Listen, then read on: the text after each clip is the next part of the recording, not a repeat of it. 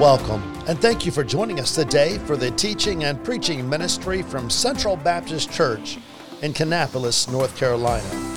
As student pastor, Justin Stevers shares from the Bible how to live in a fallen world. The goal of Central Baptist Church is to change the world by teaching the Word of God. Come, let's listen in. God, you are so good. Lord, we thank you for your grace, your mercy to us that you have given us, that we may come together and glorify you as your body. I pray that we will give you the glory you deserve, that we will listen to you, and that we will take your word and apply it to our lives, Jesus. You are worthy of all glory, you are worthy of all honor. You are worthy of our attention and our affection tonight. So we want to give you this time. In Jesus' name, amen.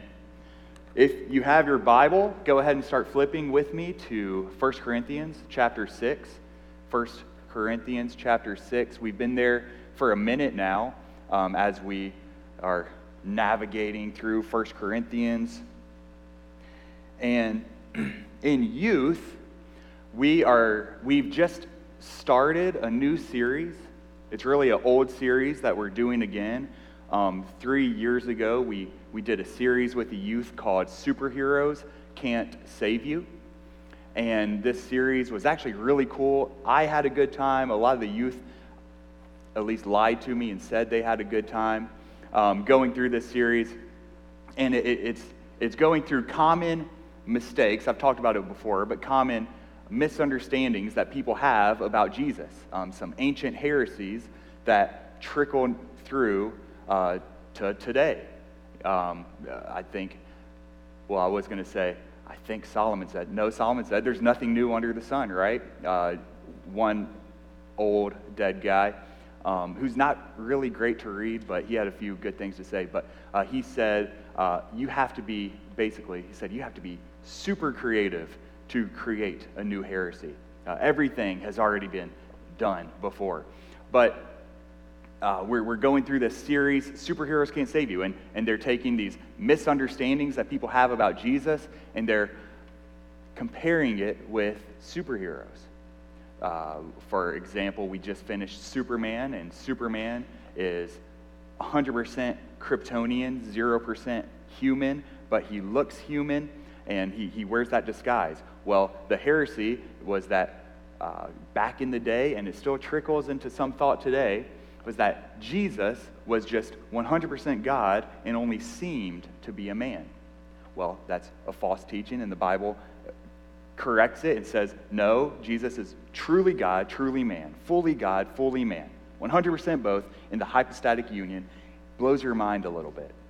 But we we're going through this series, and I was trying to think of an illustration to open up the, the, the message tonight, illustration that applied to the, the text that Paul was saying, and I could not, for the life of me, get superheroes out of my brain. So I have to, I couldn't get it out of my brain, so I had to appropriate, I had to steal a superhero analogy. I have to squeeze it in here because I couldn't not do it. Um, and then hopefully the youth will forget it by the time we get to this superhero. Um, so, as I was thinking through this passage, I kept on thinking about one specific superhero. And in the comics, this superhero was a scientist. He was a genius, just like all of them, I guess, but he was a scientist named Hank Pym. He managed to make a suit that would shrink him really small. And it would keep his mass and his strength the same. And who do you think that superhero was? Ant Man. Good job. One gold star to who said that one. Ant Man. So Hank Pym, he created this suit. He could shrink really small, and he was Ant Man. Well, things would go on, and sometimes, in order to save the day, they don't need a really small superhero, they need a really big superhero. So he reverse engineered the suit and he became a giant. And then he, in becoming this giant, he was no longer Ant Man. He took on a new persona, and that new persona was a really creative name called Giant Man. And then Giant Man would go on and save the day. And Hank, Hank Pym had that persona of Giant Man. You know, later on, they, they would need wings and a yellow suit, and he would become the Yellow Jacket. And Hank Pym was the same guy, but in each of these suits, in each of these contexts, he put on a new persona. When he was in the small suit, he was Ant Man. When he was in the big suit, he was Giant Man. When he was in the winged suit, he was the Yellow Jacket. And Hank, depending on the context, he would be a different person. He was divided. And I think that is a common temptation for Christians today. I think the common temptation is to be like Hank. What I mean by that is it's our temptation to compartmentalize, to divide up our Christian life, right? Maybe I'm going to live this way and be Sunday school Christian over here, but then in this context, I might live another way. I might be uh, Bible man over here. Did you guys ever watch that Bible man? That was good. But I might be Bible man over here, and then, I don't know, uh, party man over here. I might be one person this way, another person the next. In, in this context, I have this persona, but in the next context, I'm something else. And I think this is a temptation. This is a common temptation for every Christian, I believe. I think it's, it's most obvious in students today, I believe. Not today, but always, because I think they have so many contexts and they're trying to learn who they are. But I think it's not just students who struggle with this. I think this is a common temptation for every Christian. And Paul is seeing a version of this in the Corinthian church. People are trying to divide up, to compartmentalize their Christian life. And I think we'll have some good takeaways from what Paul has to say here. So, like I said, we're in 1 Corinthians chapter 6. We're going to be in verses 12 through 20. And like I said, it's, it's been a little bit since we've been in 1 Corinthians. I've been enjoying uh, Paul rebuking me over and over again as we walk through this book, as he writes this letter to a messed up church. And this church, which is in this wealthy, this culturally diverse city of Corinth, this church is in danger. It's in danger of being influenced more from the culture around it than from the Holy Spirit within it. And Paul has addressed disunity in the church, he's addressed serious, scandalous sin that the church has applauded. Last time we talked, Paul had one main point, and it was stop suing one another. And out of that main point, we saw how we are to extend overflowing forgiveness and live out radical repentance. Well, today, Paul is going to address the fourth problem that is prevalent in this church.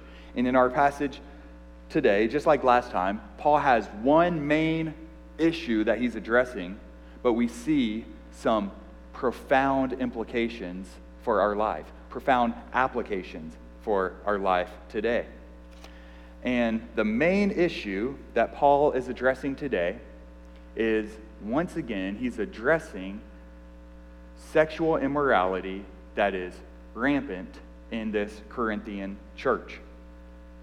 They're claiming, the, the, the church in Corinth is claiming that they're covered by grace and their souls are right with God.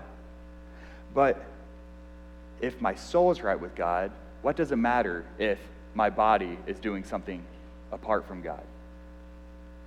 If, if my soul is right, right with God, who cares if I sin with my body? Isn't my soul more important? Is what the Corinthians were saying. What does it matter if I visit the prostitute? And Paul says, well, it matters eternally. What does it matter? It matters to the utmost. And we may see this, just like last time, I think, well, I don't struggle with that issue. Check that box off. Next passage, Paul. But I think if we step back, if we think for a few seconds, we can see how close to home this temptation hits to our hearts today. So, with that in mind, let's go ahead and stand as we honor God's word. We'll read 1 Corinthians chapter 6, 12 through 20.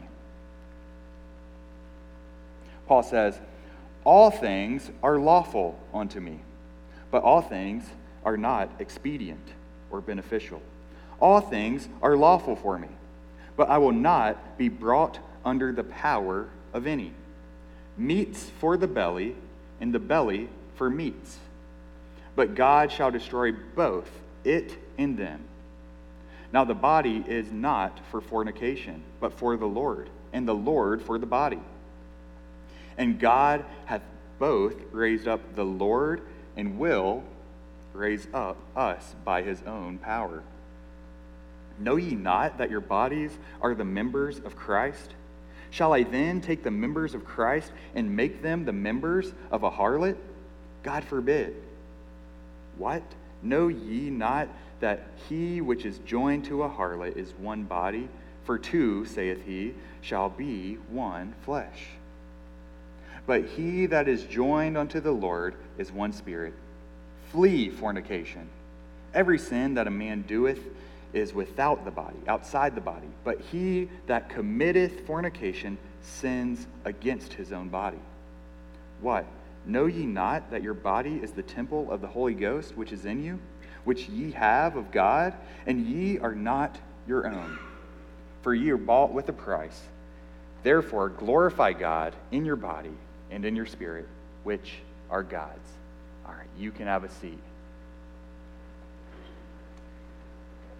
What we see here in this passage is we are called to glorify God in every little area of our life.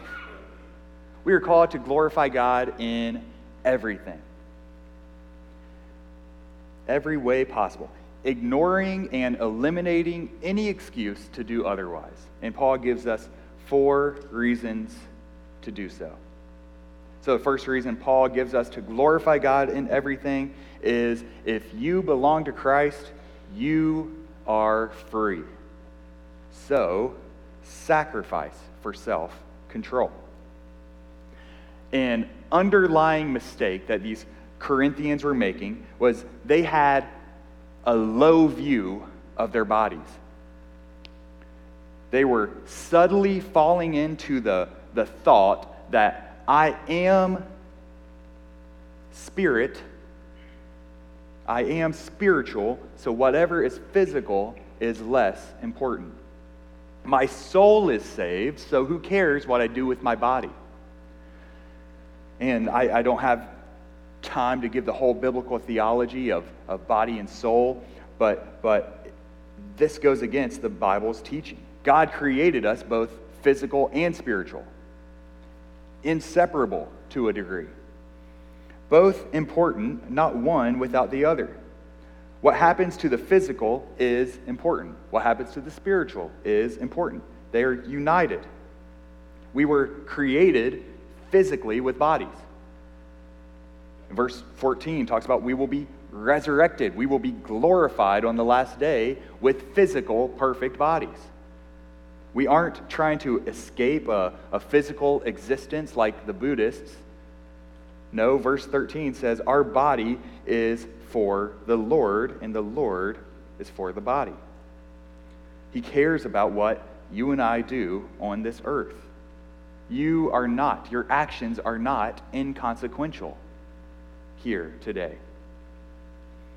But sometimes we can slip into this thinking also.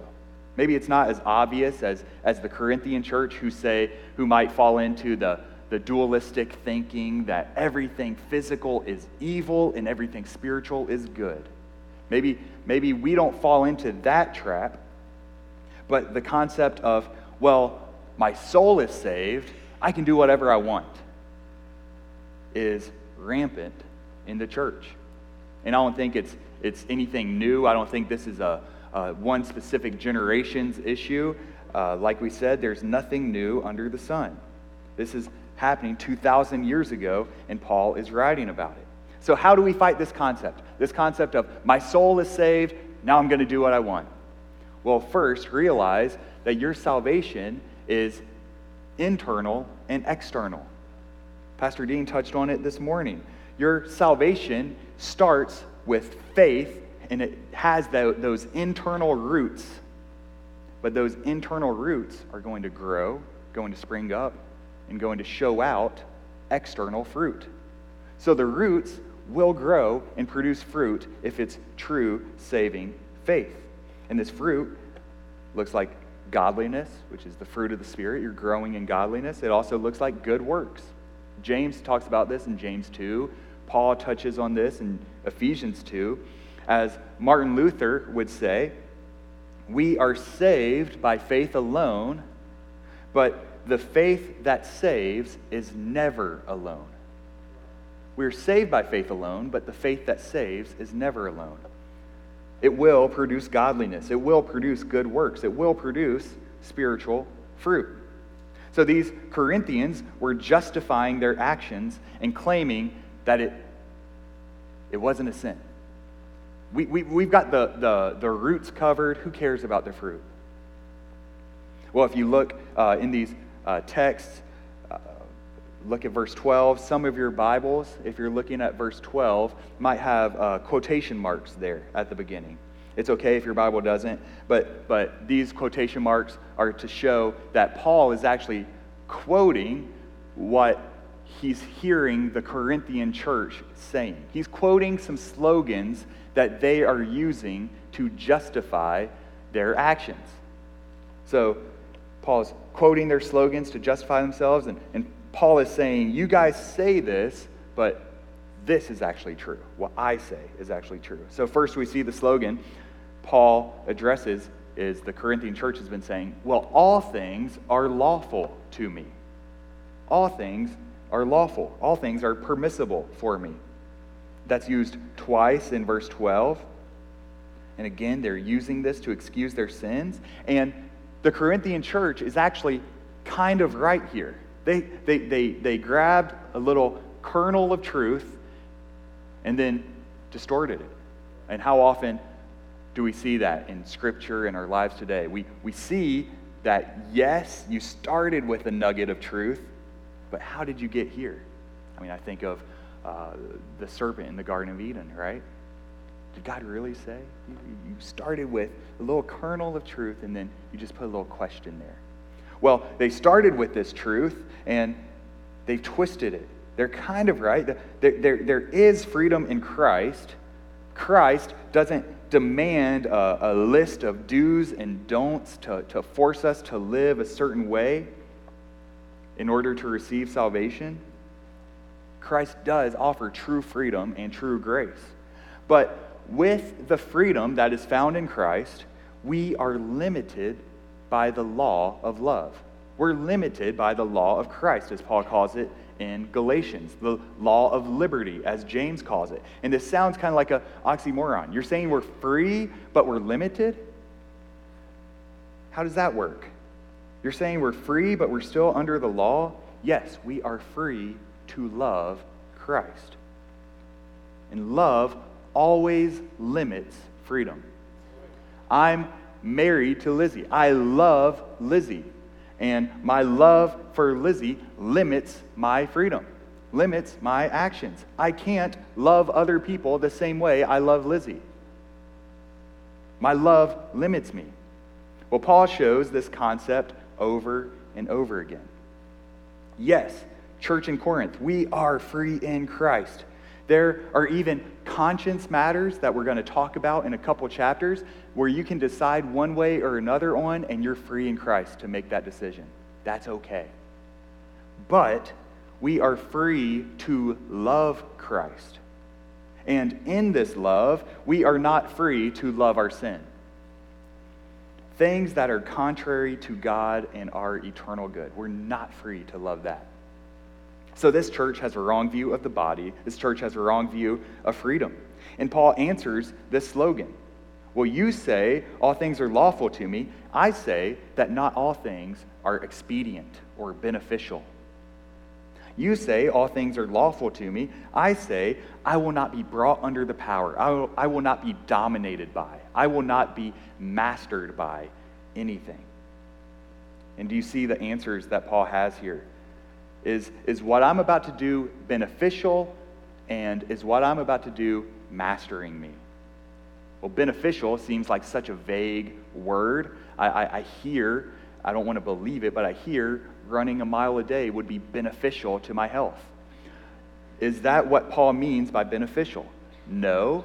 Paul doesn't mean a, a vague, define your own beneficial. As we see throughout this letter, Paul is talking about an eternal benefit and eternal good that he's looking forward to. Does this benefit my walk with Christ, is what Paul is saying here? Does it glorify him? Does it help others see his glory? And these are the questions that all of us should be regularly thinking on. These are the foundational thoughts that we should have before we think or do anything. Does this glorify Christ? The question of, and you get this a lot as, as a youth pastor, which I get it. You get it a lot as a youth pastor, and when we do question and answers, you get this question Is fill in the blank a sin? That question is too low for a Christian.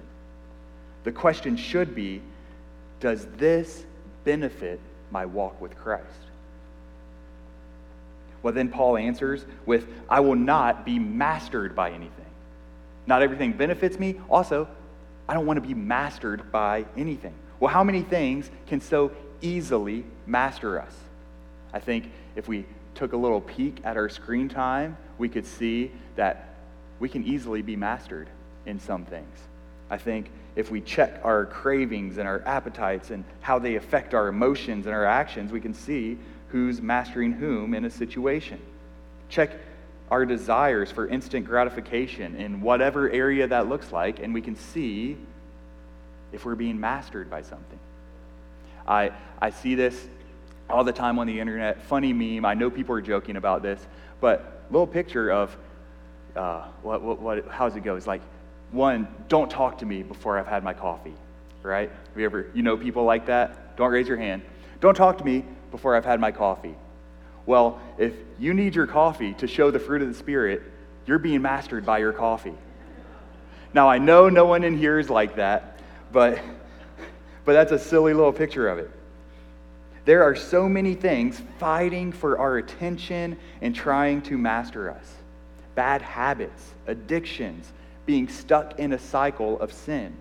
And we could fall to these things, and it may seem helpless, but Paul gives us hope. Christ gives us hope. Paul reminds us that in Christ we are truly free. We are actually free. Christ has defeated sin and death. If the Son shall make you free, you will be free indeed, right? We have victory. We don't need to let anything master us. Like Paul is saying here, in the power of the Holy Spirit, we can be free from addiction. In the power of the Holy Spirit, we can be free from living for the approval of others. We can be free from our love of money, our habitual sin, our quick temper, and bitterness. We are free in Christ, so we must live out that freedom with sacrificial self control. In youth, we just finished the book of Colossians, and in the book of Colossians, Paul tells us to murder the sin in our life murder those things that do not benefit us. And this takes sacrifice. Killing sin can hurt. Killing sin is a painful process. It's like going under the knife in an operation, operating table, right? With no anesthesia, it can hurt a lot. This takes sacrifice. We may have to take difficult steps to kill sin. We may lose friends or jobs but we know that our great reward is like a treasure of immeasurable price. We will not be found wanting when we are with our King. So, right now, we should be growing in our self control and living for that reward. And this self control, good news, is a fruit of the Spirit. We don't have to muster up enough strength to, to show this self control. We don't need to drink enough coffee to show this self control. We just need to abide in Christ, live for Him, and it will flow out of us. So we see we have to sacrifice for self control. Next, we see if you belong to Christ, you are united with Christ. So we should fight for faithfulness. When you give your life to Christ, when He saves you from your sins, you are united with Him. Romans 6 says, We have been buried with His Himself. We've been crucified with Him. That's Galatians 6. Romans 6. We've been buried with Christ. We've been raised again with Christ. Galatians 2:20, I have been crucified with Christ. It is no longer I who lives, but Christ who lives in me. In the life I now live in the Spirit, I live by faith in the Son of God who loved me and gave himself for me. If we have life in Christ, our life is Christ. We are united with him. We are one with Christ, part of his body. And how unthinkable, Paul is saying to take Christ's body and use it for sin. The Holy One, the sinless Savior, the, the one who lived a perfect life, who died as a substitute for sinner, we want to take his body and join it with sin? Paul is saying that is absurd. He says, absolutely not. And we see that in, in this specific sin that the Corinthian church is committing, they are twisting what God made from the beginning to be between a husband and a wife in a committed covenant of marriage. And instead, they are treating this gift like a valueless commodity from a fast food restaurant. They're treating it like garbage. This is something that is spiritual, that is sacred, that is God glorifying, and they're treating it as, as common trash. And in our culture today, I don't think we, we have to think too long to see some overlap and some connections with statistics of immorality inside and out of the church flying through the roof. We need to remember that this marriage covenant, this marital act, is a good gift from God that should be honored. And it should point us to the goodness of God. It also points us to as we're glorifying Christ, we get to enjoy his good gifts in the right perspective. They become sin when our love gets disordered, but when we enjoy God, enjoy God's gifts, and give him the glory through it, it's, it's not sin, it is joy. And our marriages are to point to the faithfulness of God. Our relationship with God, uh, Ephesians 5, right, is, is analogous to a marriage. And throughout the Old Testament, we see the metaphor used of Israel being a, the wife of God, right? In this covenant relationship with God. And one of my favorite illustrations of this we see in Hosea's life. If you're familiar with the story of Hosea, he was a prophet who God told to marry a promiscuous woman, Gomer. And Hosea, Hosea married Gomer. He loved her, he provided for her, he was a good husband, but Gomer went back to her old ways. Hosea still, despite that, pursued her over and over again, even bought her back after she was already his wife. And in this, God is painting a picture of himself with his people. And how often is that you and me today? God is faithful. He pursues us, He loves us perfectly, He provides for us, and we turn back. We want to go back to our sins that we once loved. We go back for satisfaction knowing that these sins could never satisfy us. And how often are we unfaithful to Christ? Well, don't be discouraged. The, the good news, Christian, is where sin abounds, grace abounds more. When you fall, God is right there to pursue you. God is right there to pick you back up. So get up, repent, and embrace your God. faithfulness is something we have to fight for. If, if we leave it to ourselves, we naturally drift towards our old loves. We, we drift towards pride, towards selfishness, towards lusts, towards idolatry. We have to, as Ephesians 12 says, we have to throw away everything that doesn't help us run, and we have to run to Christ with endurance. The Christian life is a life of daily, hourly, even secondly discipline, devotion, and repentance. So we have to fight for faithfulness. The good news is God gave us each other to fight together with. So we are called to link arms. Again, as Pastor Dean talked about this morning, we are called to link arms, to encourage one another, to bear one another's burdens, to pray for one another, confess to one another, and help one another.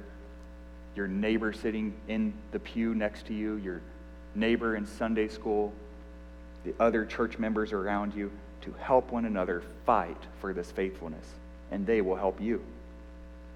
Then we see, third, if you belong to Christ, you are God's temple, so pursue purity.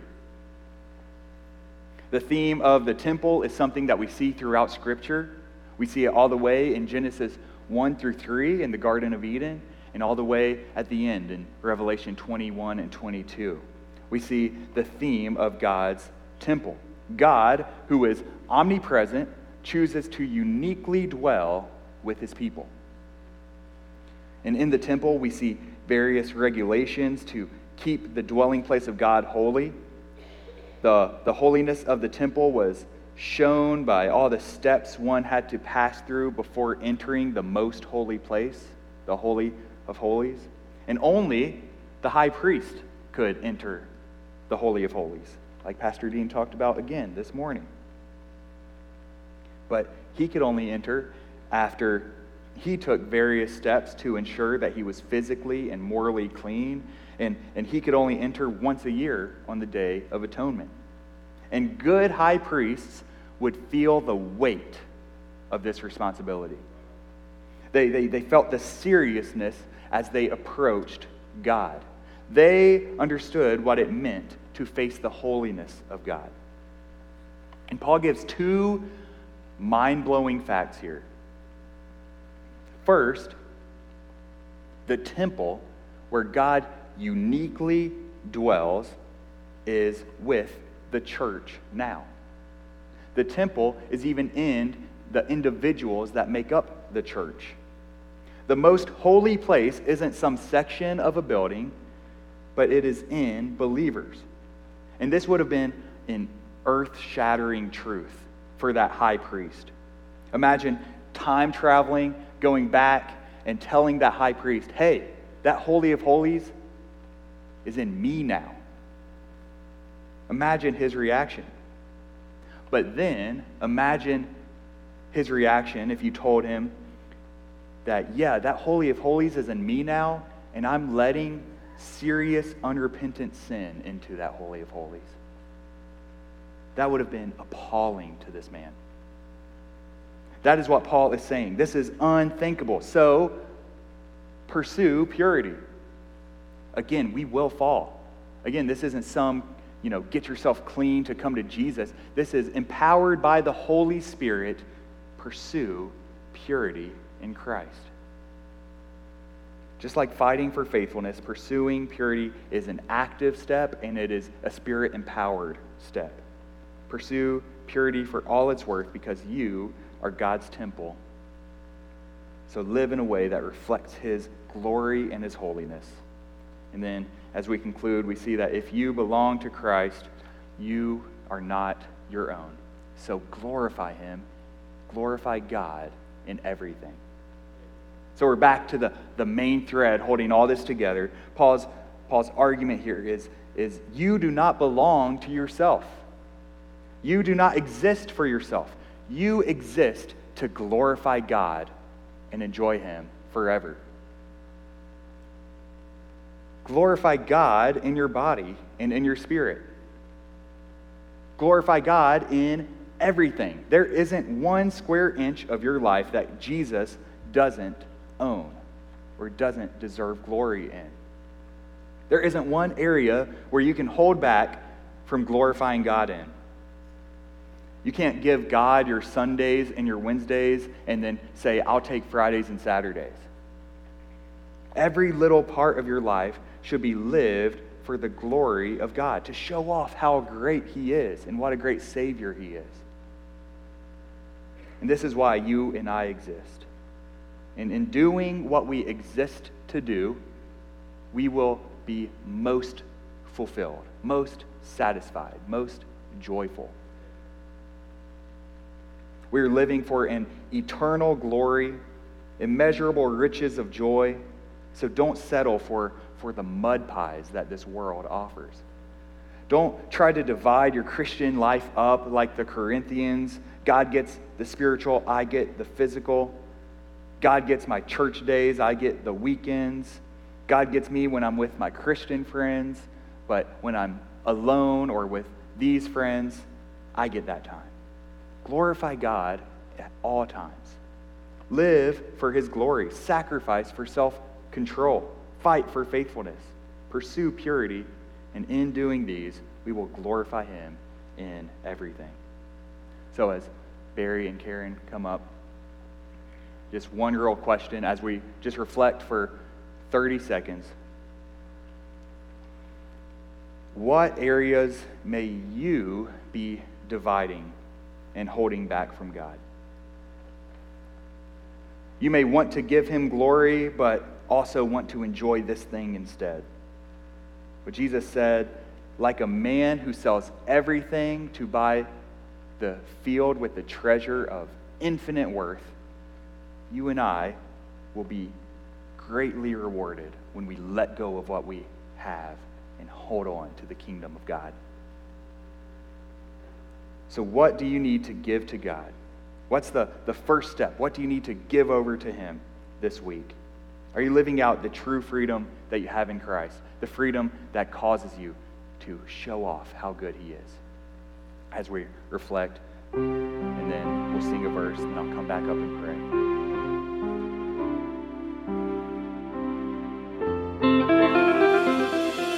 Thank you for listening today. If you'd like to know more about Central Baptist Church, events, and ministries, please visit our webpage at cbckannapolis.com.